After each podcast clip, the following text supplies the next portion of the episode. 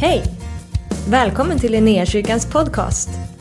Vi hoppas att det här ordet ska uppmuntra dig, stärka dig i din tro och leda dig in i djupare relation med Jesus. Gud välsigne dig i ditt lyssnande. Så ska vi läsa evangelietexten för dagen också som är från Matteus 25. Och vi läser från vers 31. När Människosonen kommer i sin härlighet och alla änglar med honom, då ska han sätta sig på sin härlighetstron. Och alla folk ska samlas inför honom och han ska skilja dem från varandra som herden skiljer fåren från getterna. Och han ska ställa fåren på sin högra sida och getterna på den vänstra. Då ska kungen säga till dem som står på hans högra sida, kom ni min fars välsignade och ta emot det rike som stått berett för er sedan världens skapelse. För jag var hungrig och ni gav mig att äta. Jag var törstig och ni gav mig att dricka. Jag var främling och ni tog emot mig. Jag var naken och ni klädde mig. Jag var sjuk och ni besökte mig. Jag var i fängelse och ni kom till mig. Då ska de rättfärdiga svara honom, Herre, när såg vi dig hungrig och gav dig att äta, eller törstig och gav dig att dricka? Och när såg vi dig som främling och tog emot dig, eller naken och klädde dig? Och när såg vi dig sjuk eller i fängelse och kom till dig?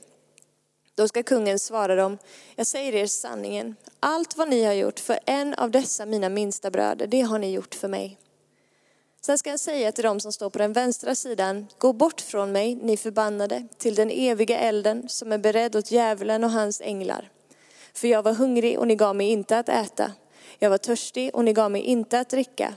Jag var främling och ni tog inte emot mig. Naken och ni klädde mig inte. Sjuk och i fängelse och ni besökte mig inte. Då ska de svara, Herrarna såg vi dig hungrig eller törstig eller som främling eller naken eller sjuk eller i fängelse och hjälpte dig inte. Då ska han svara dem, jag säger er sanningen, allt vad ni inte har gjort för en av dessa mina minsta, det har ni heller inte gjort för mig. Och dessa ska gå bort till evigt straff, men de rättfärdiga till evigt liv. Så lyder det heliga evangeliet. Lovad vare du Kristus, varsågoda och sitt. Eh, hej på er, kul att se er. Eh, jag funderar lite på vad vi har för glasögon på oss när vi läser en sån här text. Eh, vi kan ju tänka att vi är väldigt neutrala när vi läser, men vi har alltid någon typ av filter för våra ögon. Eh, och vad vi har för gudsbild är ofta det filtret då som sitter för våra ögon. Eh, så hur olika saker som vi läser i, i Guds ord landar på olika sätt beroende på vad vi har för filter för ögonen. Eh, och därför så kan en sån här text landa på lite olika sätt i oss som lyssnar. Och nu vet inte jag vad just du sitter med för, för filter på dina ögon. Jag kan vid första anblick tycka att en sån här text är lite jobbig. Och lite liksom, jag vet liksom-, liksom inte riktigt vad jag ska göra med den. För att vid första anblick så kan det låta hårt. Men alltid när vi läser Guds ord, oavsett vad vi läser för text, så måste vi alltid liksom ha med oss allt det vi vet om vem Gud uppenbarar sig för att vara. Och allt det vi vet om frälsningen behöver vi liksom stoppa i vår ryggsäck, ha i vår ryggsäck när vi tolkar en viss text. Så när vi läser den här texten, då vill vi ha med oss att men Gud säger om sig själv att jag är kärlek. Vi vet att Gud är rättfärdig, vi vet att Gud är rättvis. Och det vi vet om frälsningen, vad Bibeln uppenbarar om frälsningen är att vi alla människor har samma förutsättningar när det kommer till frälsningen. Det vill säga vi är alla lika beroende av Guds nåd. Vi kan alla lika lite berömma oss av vår egen styrka eller vår egen godhet eller våra egna gärningar när det kommer till frälsningen. Alltså vi alla är fattiga i anden i den bemärkelsen och är lika beroende av Guds nåd. Eh, så vi står på samma plats och har samma förutsättningar i det. Ehm, det som står tydligt i den här texten och i flera av de andra texterna som vi ska läsa här under, under kvällen är ju att så som vi lever våra liv här och nu påverkar livet i evigheten. Alltså de beslut som du och jag fattar här och nu kommer att påverka våran, eh, våran tid i evigheten. Ehm. Klart i den här texten står ju, vi kan lägga upp den igen Anna. Klart i den här texten står ju att Jesus ska komma tillbaka.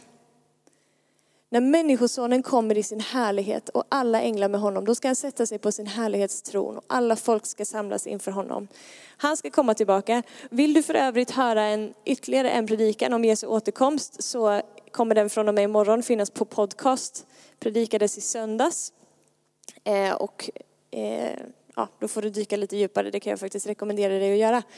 I alla fall, klart står att att Jesus ska komma tillbaka. Och den dagen som han kommer tillbaka eh, kallas för Herrens dag, det kallas också för domens dag.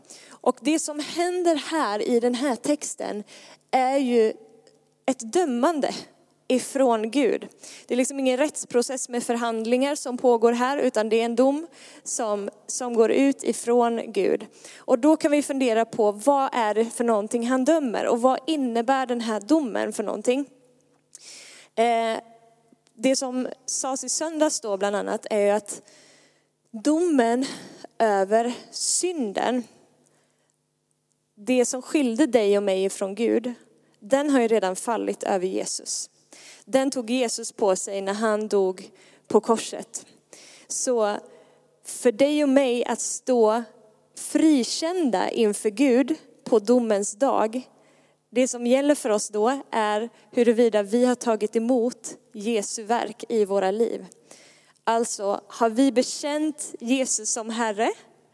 Tror vi i vårt hjärta att han är Guds son, att han har dött, att han har uppstått ifrån de döda, att han gjorde det för min skull, för att jag skulle kunna få syndernas förlåtelse, för att jag skulle kunna få bli försonad med Gud igen.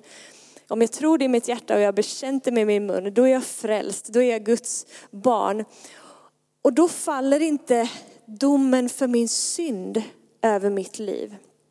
Om jag har ställt mig under Jesu verk, om han är min Herre, då står jag förklarad rättfärdig, då är jag frikänd genom hans nåd.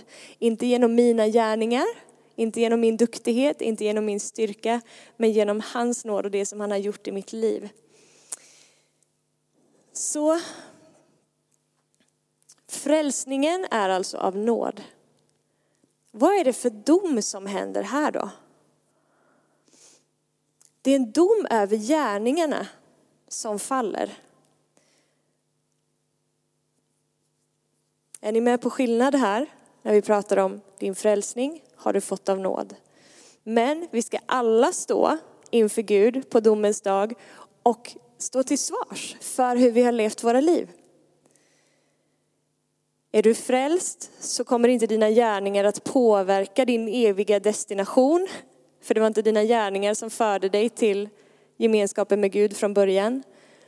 Så dina gärningar påverkar inte huruvida du hamnar i himlen eller inte. Men det har en påverkan vad som, vad som händer i himlen och vilken belöning som du får av Gud när du, står in, eh, när du ska leva med honom i evighet. Är ni med mig på skillnaden? Nästan. Det kanske landar lite mer här. Gå in och lyssna på det som var i söndags. Ehm, vi ska läsa ifrån Romarbrevet kapitel 14. Där står det så här. Ingen av oss lever för sig själv och ingen dör för sig själv. Lever vi så lever vi för Herren. Dör vi så dör vi för Herren. Vare sig vi lever eller dör tillhör vi alltså Herren. Kristus har dött och fått liv igen för att vara Herre över både levande och döda. Varför dömer du då din broder? Eller varför föraktar du då din broder? Vi ska alla stå inför Guds domstol. Det står skrivet, så sant jag lever, säger Herren, för mig ska varje knä böjas och varje tunga prisa Gud. Alltså ska var och en av oss avlägga räkenskap inför Gud. Låt oss därför inte längre döma varandra. Bestäm er istället för att inte lägga hinder eller stötestenar i vägen för en broder.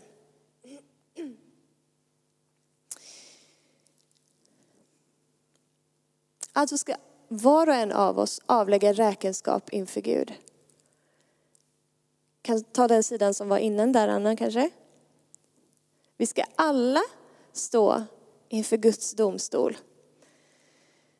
Så Gud uppenbarar sig själv som en domare här, precis som han gjorde i texten som vi läste i i Matteus evangeliet. Och han är en rättvis domare. Eh, det finns ingen mer rättvis än Gud. Det finns ingen som har större koll på vad som är rätt och fel än vad han har. Det finns ingen som har mera rättspatos än vad Gud har. Han är rättfärdig. Eh, och så säger han att, hörni, vi ska alla stå inför Guds domstol. Vi ska alla stå inför honom en dag. Vi ska alla avlägga räkenskap inför honom som är domaren. Alltså, varför dömer du då din broder? Vad håller ni på med när ni dömer varandra? Har ni glömt att vi har ju en domare? Det finns en som har koll på våra liv. Det finns en som ser allas liksom, gärningar. Det finns en som ser allas hjärtan. Det finns en som ser allas hjärtans motiv. Vem tror du att du är som ska liksom, peka finger på den och den och tala om för den och den hur den ska leva eller vad den och den har gjort för fel? Lämna det åt Gud som är domaren. Istället, jag kan bläddra till nästa sida Anna. Låt oss inte längre döma varandra, bestäm er istället för att inte lägga hinder eller stötestenar i vägen för er broder. Alltså, ni, ni lämnar dömandet åt Gud, sluta peka finger och hålla på åt varandra. Lämna dömandet åt Gud och sen så fokuserar ni istället på att göra det som ni ska göra. Och vad är det vi ska göra? Det som behagar Gud. Det är en, en skriftlärd som kommer till Jesus vid ett tillfälle och han säger Jesus, vilket är det största, eh, vilket är det största budet i lagen? Och Jesus svarar så här, du ska älska Herren din Gud av hela ditt hjärta, hela din själ, hela ditt förstånd, hela din kraft. Och du ska älska din nästa som dig själv. Det här är det största och det främsta budet. Hela, alla de andra buden, hela lagen uppfylls i det här. Så du har en uppgift i livet, det är älska Gud av hela ditt hjärta och du ska älska din nästa så som du älskar dig själv. Om vi då applicerar den tanken på det som vi precis läste från Matteus kapitel 25. När Jesus pratar om att det ni har gjort för en av dessa mina minsta, det har ni också gjort för mig. Eh, jag var naken och ni klädde mig, jag var sjuk och ni besökte mig, jag var i fängelse och allt det där. Vad är det han säger? Jo, om ni, om ni älskar mig så kommer det att synas i hur ni behandlar varandra. Alltså dina gärningar någonstans återspeglar ditt hjärtas tillstånd. Hur du bemöter din broder, hur du bemöter din nästa visar någonstans vilken attityd och vilken inställning som du faktiskt har till Jesus. Och Jesus identifierar sig så med sitt folk, med sin kropp, att han till och med säger att det du har gjort för en av de här, det har du också gjort för mig. Och det du inte har gjort för en av dem, det har du inte gjort för mig. Vi kan läsa på flera ställen Eh, hur Jesus identifierar sig med sitt folk på det här sättet. Där han till exempel säger att den som, eh, den som tar emot ett barn i mitt namn, han tar emot mig. Eller den som tar emot en profet för att det är en profet, han ska få en profets lön. Den som tar emot en, en rättfärdig man, han ska få en rättfärdig lön. Den som ger någon ett glas vatten att dricka för att det är en lärjunge, han ska få en lärjunges lön. Så Jesus identifierar sig med, med sitt folk och han tar liksom inte lätt på hur du och jag bemöter varandra. För det här är, det här är liksom mina, det här är mina barn, det här är mina bröder. Jag bryr mig om vad du gör för dem. Så älskar du mig så kommer det att synas i hur du behandlar de andra. Kärlek ser ut som någonting. Nu, nu är ju inte jag gift, men hade jag varit gift och hade haft en man, om han hade sagt till mig att han älskar mig, men inte på något sätt visat mig det. Så att så att det kommunicerades på ett tydligt sätt till mig, då hade inte jag trott på honom när han säger det. Kärleken, liksom, det får ett uttryck på något sätt. Det spiller över på något sätt. Och likadant tänker Jesus om oss? Om vi säger att vi älskar honom, om vi faktiskt älskar honom, så spiller det också över i sättet som vi agerar mot, eh, mot vår nästa. Basically så här, var inte bara ordets hörare, utan också dess görare. Vad du faktiskt tror kommer visa sig i dina gärningar. Jakobs brev säger att tron utan gärningar är död. Din tro fullbordas genom dina gärningar. Återigen, det är inte dina gärningar som frälser dig. Men när du i ditt hjärta tror så kommer det att få ett uttryck i hur du agerar på något sätt. Kärleken som du har fått ta emot kommer att flöda ut genom ditt liv på något sätt. Eh, ska vi lägga upp nästa text Anna som är från andra Korinthierbrevet kapitel 5. Här är Paulus som säger, vi vet att om vårt jordiska tält rivs ner så har vi en byggnad från Gud, en evig boning i himlen som inte är gjord av människohand. Därför suckar vi i vårt tält och längtar efter att få iklä oss vår himmelska boning. För när vi väl är klädda i den ska vi inte stå där nakna.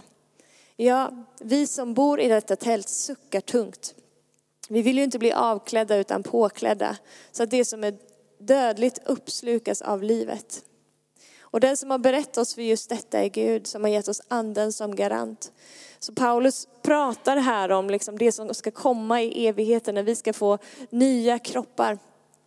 Vi, därför är vi alltid vid gott mod. Även om vi vet att vi är borta från Herren så länge vi är hemma i kroppen, alltså så länge vi lever på den här jorden i den här tidsåldern. Vi lever här i tro utan att se.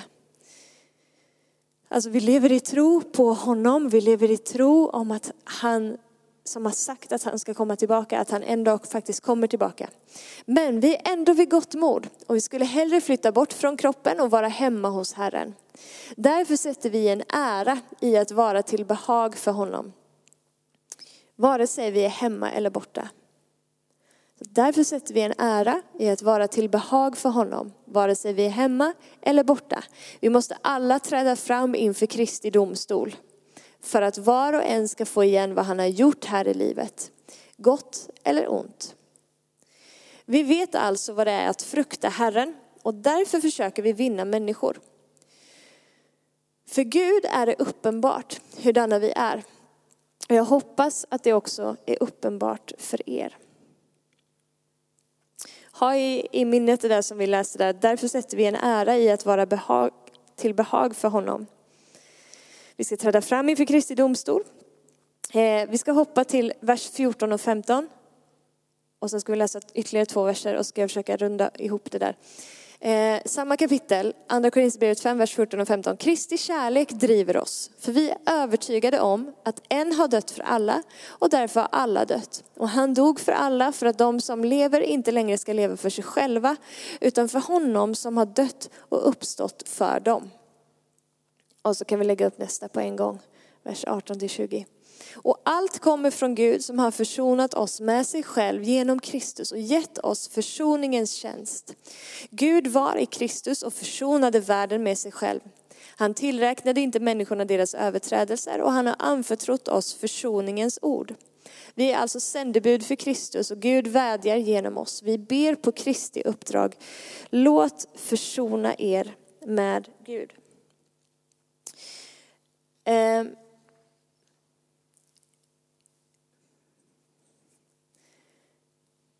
från vers 14 och 15. Han har dött för oss, för att de som lever inte längre ska leva för sig själva, utan för honom som har dött och uppstått för dem. Gud har inte frälst dig och mig för att vi ska sitta och pilla oss i näsan eh, och göra ingenting. Utan han har frälst dig och mig för det första för att han älskar oss. Men när vi blev försonade med honom så fick vi ett uppdrag. Han anförtrodde oss försoningens tjänst. Uppdraget är inte att leva för oss själva, inte för liksom mig, mitt och mina och min mysiga lilla klubb, utan jag har gett dig försoningens tjänst. Ditt uppdrag är att gå ut och genom ditt liv och dina gärningar uppenbara för människor vem jag är. Alltså vem Gud är. Vem Jesus är. Hans karaktär, hans väsen som är kärlek.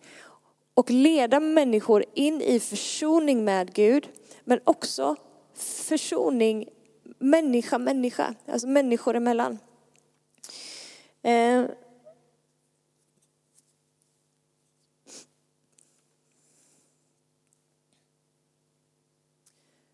Hur landar det här i ditt hjärta? Landar det som wow, vilket, vilket förtroende ifrån Gud? Eller landar det som det här var jobbigt? Jag vill skicka med oss den här tanken. Gud kommer aldrig Alltså han har gett oss ett uppdrag. Han har gett dig försoningens tjänst. Ditt ansvar är älska honom, älska dig själv, älska din nästa. Men han kommer aldrig att hålla dig han kommer aldrig liksom att ställa, ställa dig till svars eller hålla dig ansvarig utifrån någonting annat än den kapacitet som du har. Alltså de den förmåga som du har, den möjlighet som du har, den, den talent som du har fått, det, det pund som du har fått. Vad gör du med det? Det är det han kommer att ställa dig till svars inför. Det är det han kommer att döma dig för. Han kommer aldrig att liksom utkräva någonting av dig eller hålla dig ansvarig för någonting som går utanför din förmåga eller utanför din kapacitet. Men i enlighet med det som du har fått av honom kommer han ställa, ställa dig till svars och fråga dig, vad, vad har du gjort med det? Hur har du förvaltat det pund som jag gav dig? Hur har du förvaltat den nåd som jag gav dig?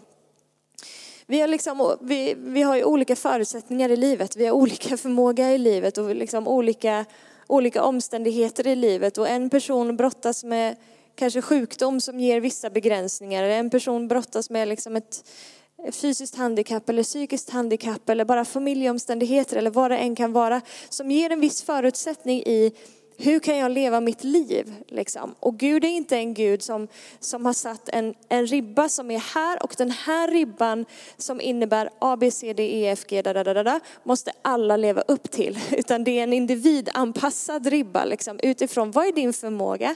Vad, vad är din kapacitet? Vad är det som han har lagt i ditt liv? Hur har du tagit emot den nåden som han ger dig så att den blir till nytta? Hur sätter vi den i omsättning? Liksom? Alltså vad, vad gör vi med den för vår nästa? Vad gör vi med det som Gud har gett oss för att möta den som, den som står vid min sida? Liksom? För allt det som jag har gjort för dem, det har jag också gjort för honom.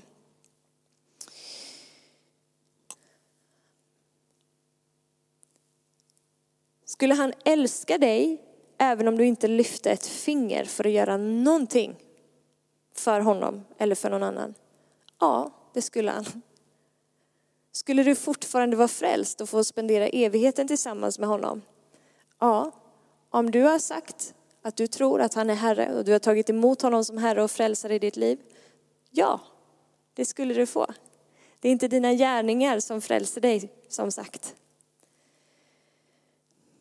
Men Gud kommer ställa dig ansvarig för hur du har valt att leva ditt liv. Hur, har du, hur väljer du att förvalta det som han har lagt i ditt liv? För han ser. Och i enlighet med din förmåga, din kapacitet, dina gåvor, dina talanger. Där kommer vi få stå eh, avlägga räkenskap inför honom. Och det här är liksom inte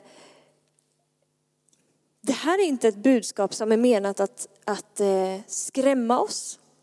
Eller liksom bara, oh la la, tänk om jag inte liksom mäter upp mot det som han kräver av mig. Gud är en hård Gud, Gud är en sträng Gud. Gud är en god Gud. Och jag tror snarare att det är menat att vi ska läsa det som att Gud säger, vet du vad? Allt det goda som du gör, jag ser det.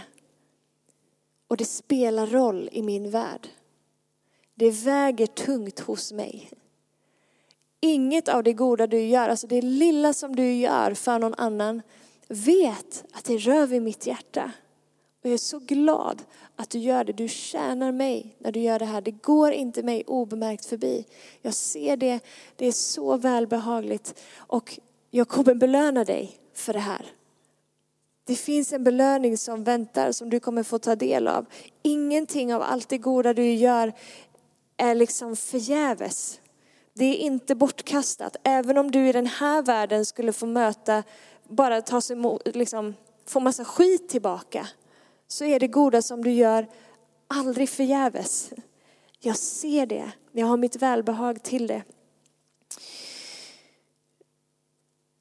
När Paulus säger, vi kan lägga upp den eh, texten igen därifrån, eh, vilken vers var det? Vers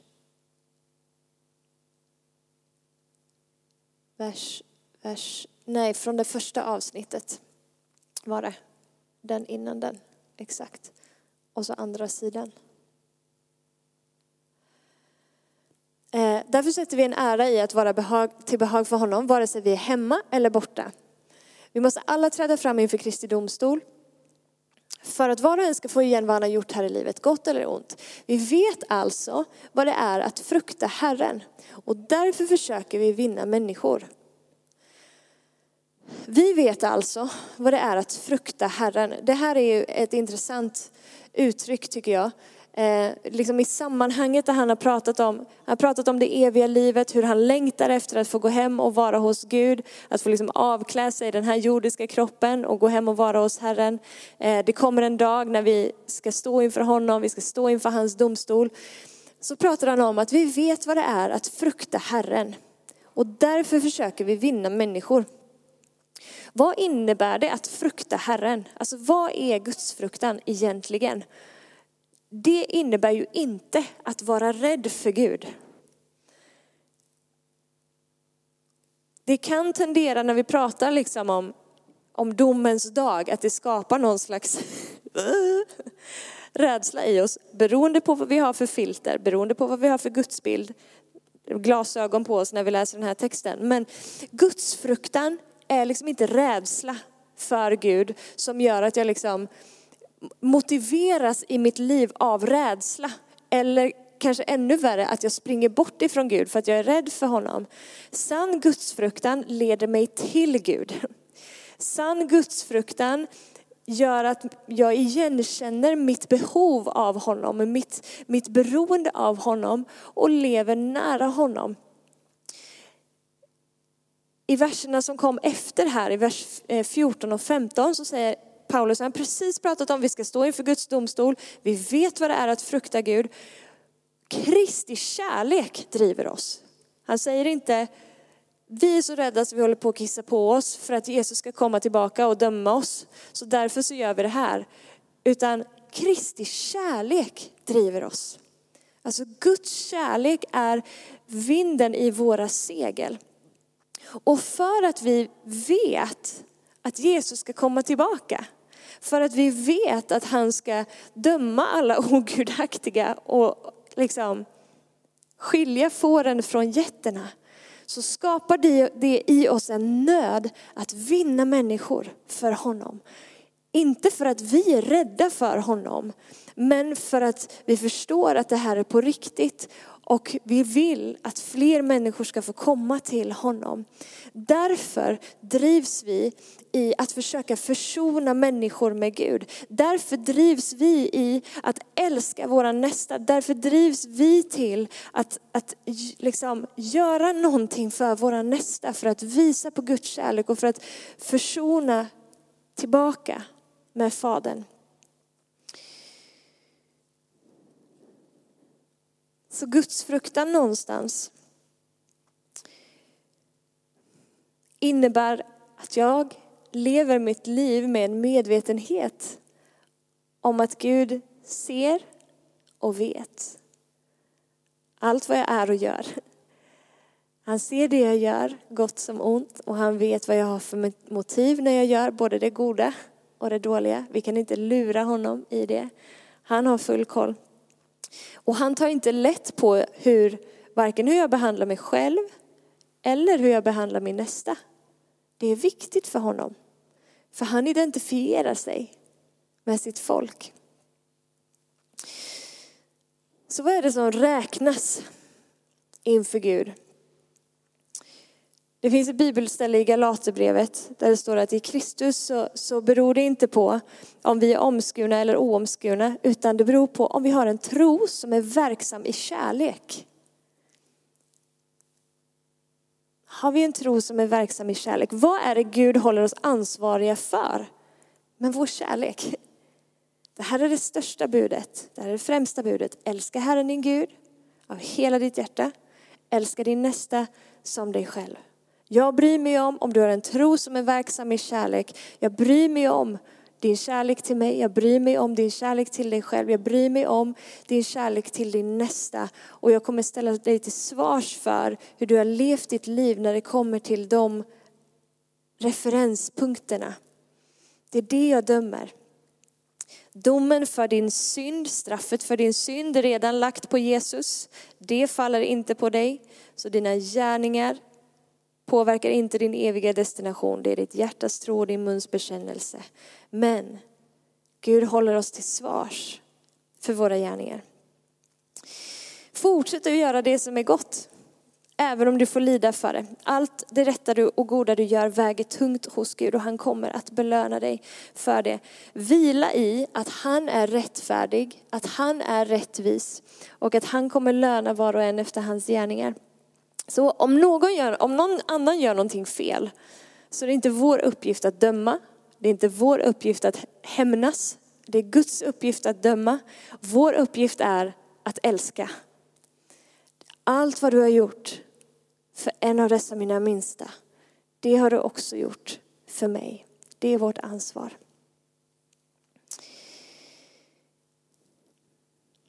Sätt andra högre än dig själv, tjäna varandra. Ert uppdrag här, älska mig, älska andra, uppenbara mig för andra. Jag är kärlek, säger Gud. Så hur gör vi det? Genom att älska varandra. Allt som därför görs i kärlek är gott. Allt som inte görs i kärlek blir en, en missrepresentation av vem Gud är. Det blir en missrepresentation av, av hans väsen. Det är därför han inte tar lätt på det.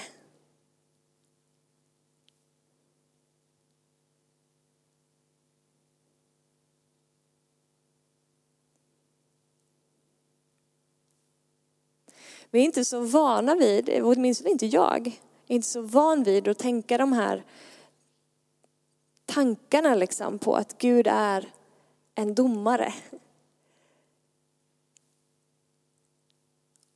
Och att vi alla ska stå inför honom en dag. Men som jag sa i söndags så den dagen när han kommer tillbaka, för alla oss som tror, för alla oss som har tagit emot honom, så är den dagen inte en dag som vi bävar för, det är en dag som vi längtar efter. För det är en dag som innebär att vi får eh, gå in i en evighet tillsammans med honom. Och allt det lidande som vi har fått gå igenom här på jorden, det väger lätt i jämförelse med den härlighet som ska uppenbaras och bli, och bli vår. Så den dagen är en dag som, som vi faktiskt ser fram emot.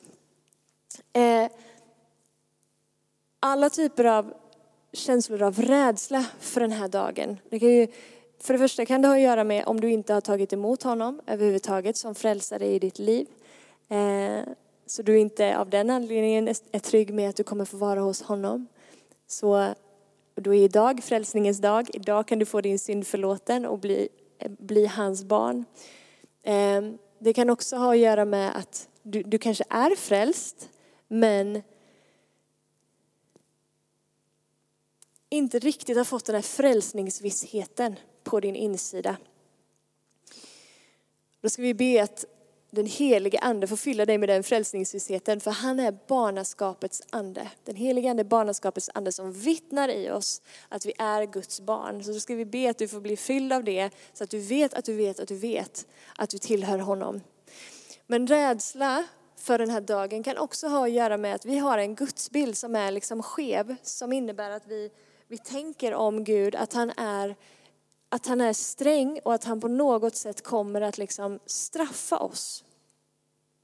Och vi kanske inte fullt ut har landat i uppenbarelsen om att vår frälsning är av nåd. Inte för att vi har förtjänat det. Den är av nåd och bara av nåd som vi får ta emot fritt och för intet. Men bygger vi någonstans, mer eller mindre medvetet, liksom vår frälsningsteologi på våra egna gärningar, då kommer ju alla texter om domens dag och den liksom, Herrens dag när Jesus ska komma tillbaka och döma, kommer ju för mig i alla fall, jag blir ju livrädd om jag tänker på att det skulle bero på mig och hur jag har betett mig och hur jag har levt mitt liv och vad jag har gjort för rätt och fel. För jag inser att jag kommer aldrig, aldrig kunna mäta upp till eh, det krav på rättfärdighet som Gud har. Det var bara Jesus som kunde mäta upp mot det kravet på rättfärdighet som Gud hade. Och för att Jesus gjorde det och gav det till mig så kan jag stå fri. Men det finns någonting djupare för oss tror jag i så fall som Gud vill uppenbara när det kommer till att du är frälst av nåd som bara ger dig en sån vila. Och att du kan tänka på den här dagen med, med tillförsikt. Att Gud inte kommer att stå där och vara liksom arg på dig eller, eller missnöjd med dig. Utan snarare, vår tanke på den dagen gör att vi någonstans bara blir medvetna om, just det. Jesus ska komma tillbaka och jag ska få leva mitt liv i evighet med honom. Det här är på riktigt. Om det är på riktigt, då är ju allt det han säger på riktigt. Allt det han säger och befaller mig att göra, det spelar faktiskt roll. Det är på riktigt. Det påverkar vartenda litet beslut jag fattar i varje stund. Därför sätter vi en ära i att vara till behag för honom, vare sig vi lever, vare sig vi är här eller där, säger Paulus. Få leva välbehagligt inför honom. Göra det som är gott i hans ögon. Vad är det som är gott i hans ögon? Älska Herren din Gud av hela ditt hjärta.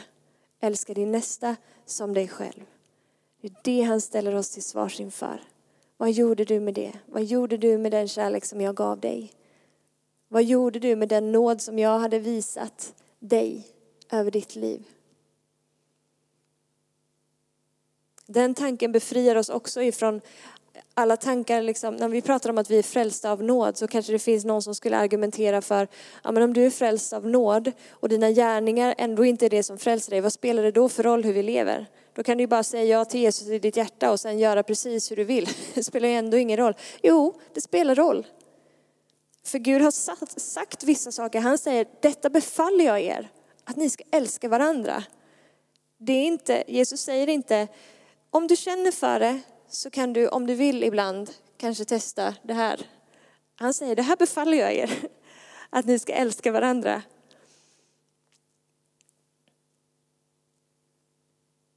Och helt uppenbart i den här texten som vi läste från Matteus. Allt det vi gör, det påverkar hans hjärta. Det går honom inte förbi. Amen. Eh, vi ber och sen ska vi bekänna vår tro och sen ska vi få fira nattvard tillsammans. Herre, vi tackar dig att ditt ord är sant. Vi tackar dig att du ska komma tillbaka en dag, Herre. Vi tackar dig att du är Gud med oss. Du har inte lämnat oss. Du lever med oss varje dag. Du ser våra hjärtan. Du ser allt det som vi gör. Du ser allt det som vi går igenom. Herre, vi vill inget hellre än att bara behaga dig. Att leva välbehagligt inför dina ögon. Göra det som är gott i dina ögon, göra det som vidrar ditt hjärta, Herre. Vi är så beroende av dig för att kunna göra det. Vi är så beroende att få bli fyllda av din ande varje dag. Vi är så beroende av att bara ta emot din kärlek in i våra liv varje dag. Så att vi kan säga som Paulus att din kärlek är det som driver oss. Gud, vi, vi vill inte liksom vi vill inte gå på tom tank eller på, på ångor och liksom hamna i någon slags slentrian eller, eller lagiskhet Herre, utan vi vill vara uppfyllda av dig, uppfyllda av ditt liv, uppfyllda av din ande Gud. Så att kärleken som du har gett oss, det får spilla över till våra nästa. Det stannar inte hos oss utan det, det gör någonting för våra nästa också Herre. Hjälp oss att leva med medvetenheten om hur du älskar varenda individ och att det därför också skulle påverka hur vi bemöter varandra, hur vi talar om varandra, hur vi tänker om varandra och också hur vi bemöter och talar och tänker om oss själva, Gud. Eh, jag ber Herre också att du skulle föra oss djupare in i uppenbarelsen om att vi är frälsta av din nåd. Att det inte är på grund av gärningar för att ingen av oss ska kunna berömma sig. Utan vi är frälsta av din nåd. Bara av din nåd Herre. Jag tackar dig att vi alla som har sagt ja till dig i våra hjärtan, som, som har bekänt dig som Herre, som, som enda vägen till Gud. Jag tackar dig att vi får vara dina barn. Tackar dig att vi får spendera evigheten tillsammans med dig. Och för den som just nu inte kanske känner sig helt trygg med det Gud, så, så ber jag heliga Ande att du ville fylla den personen och bara ge den frälsningsvissheten. Att den personen skulle få gå härifrån ikväll och bara känna, jag vet att jag vet att jag vet att jag vet att jag är älskad och att jag är Guds barn, att jag tillhör honom, att jag får kommer att få spendera evigheten tillsammans med dig. Vi ber också här att du skulle räta ut våra tankar i alla de fall där vi kanske har en skev gudsbild, där vi har en, en bild av dig som, eh, som hård och elak och som liksom en, en straffande Gud på något sätt. Och att det skulle liksom skapa någon slags rädsla i oss. Herre, jag ber att du bara ville komma och räta ut alla de grejerna på vår insida. Att vi fick se och läsa sådana här texter genom din kärlek. Kärleksfiltret, vi står på den sanningen att du är kärlek och du älskar oss. Och allt du gör är kärleksfullt för du kan inte agera ut, utanför din egen karaktär. Du kan inte agera utanför ditt eget, ditt eget väsen eller den du utger dig för att vara, Gud. Så vi ber här att tanken på din dag när du ska komma tillbaka. Att det skulle bli en sån drivkraft på vår insida i att gå ut, utföra vårt uppdrag med försoningens tjänst. Att uppenbara för människor vem du är genom att vi älskar dem, genom att vi i ord och handling representerar dig så att människor kan få se dig och bli försonade med dig. Ber också att vi skulle eh, leva i försoning med varandra, människor emellan Herre. Att vi fick vara fridsskapare Gud.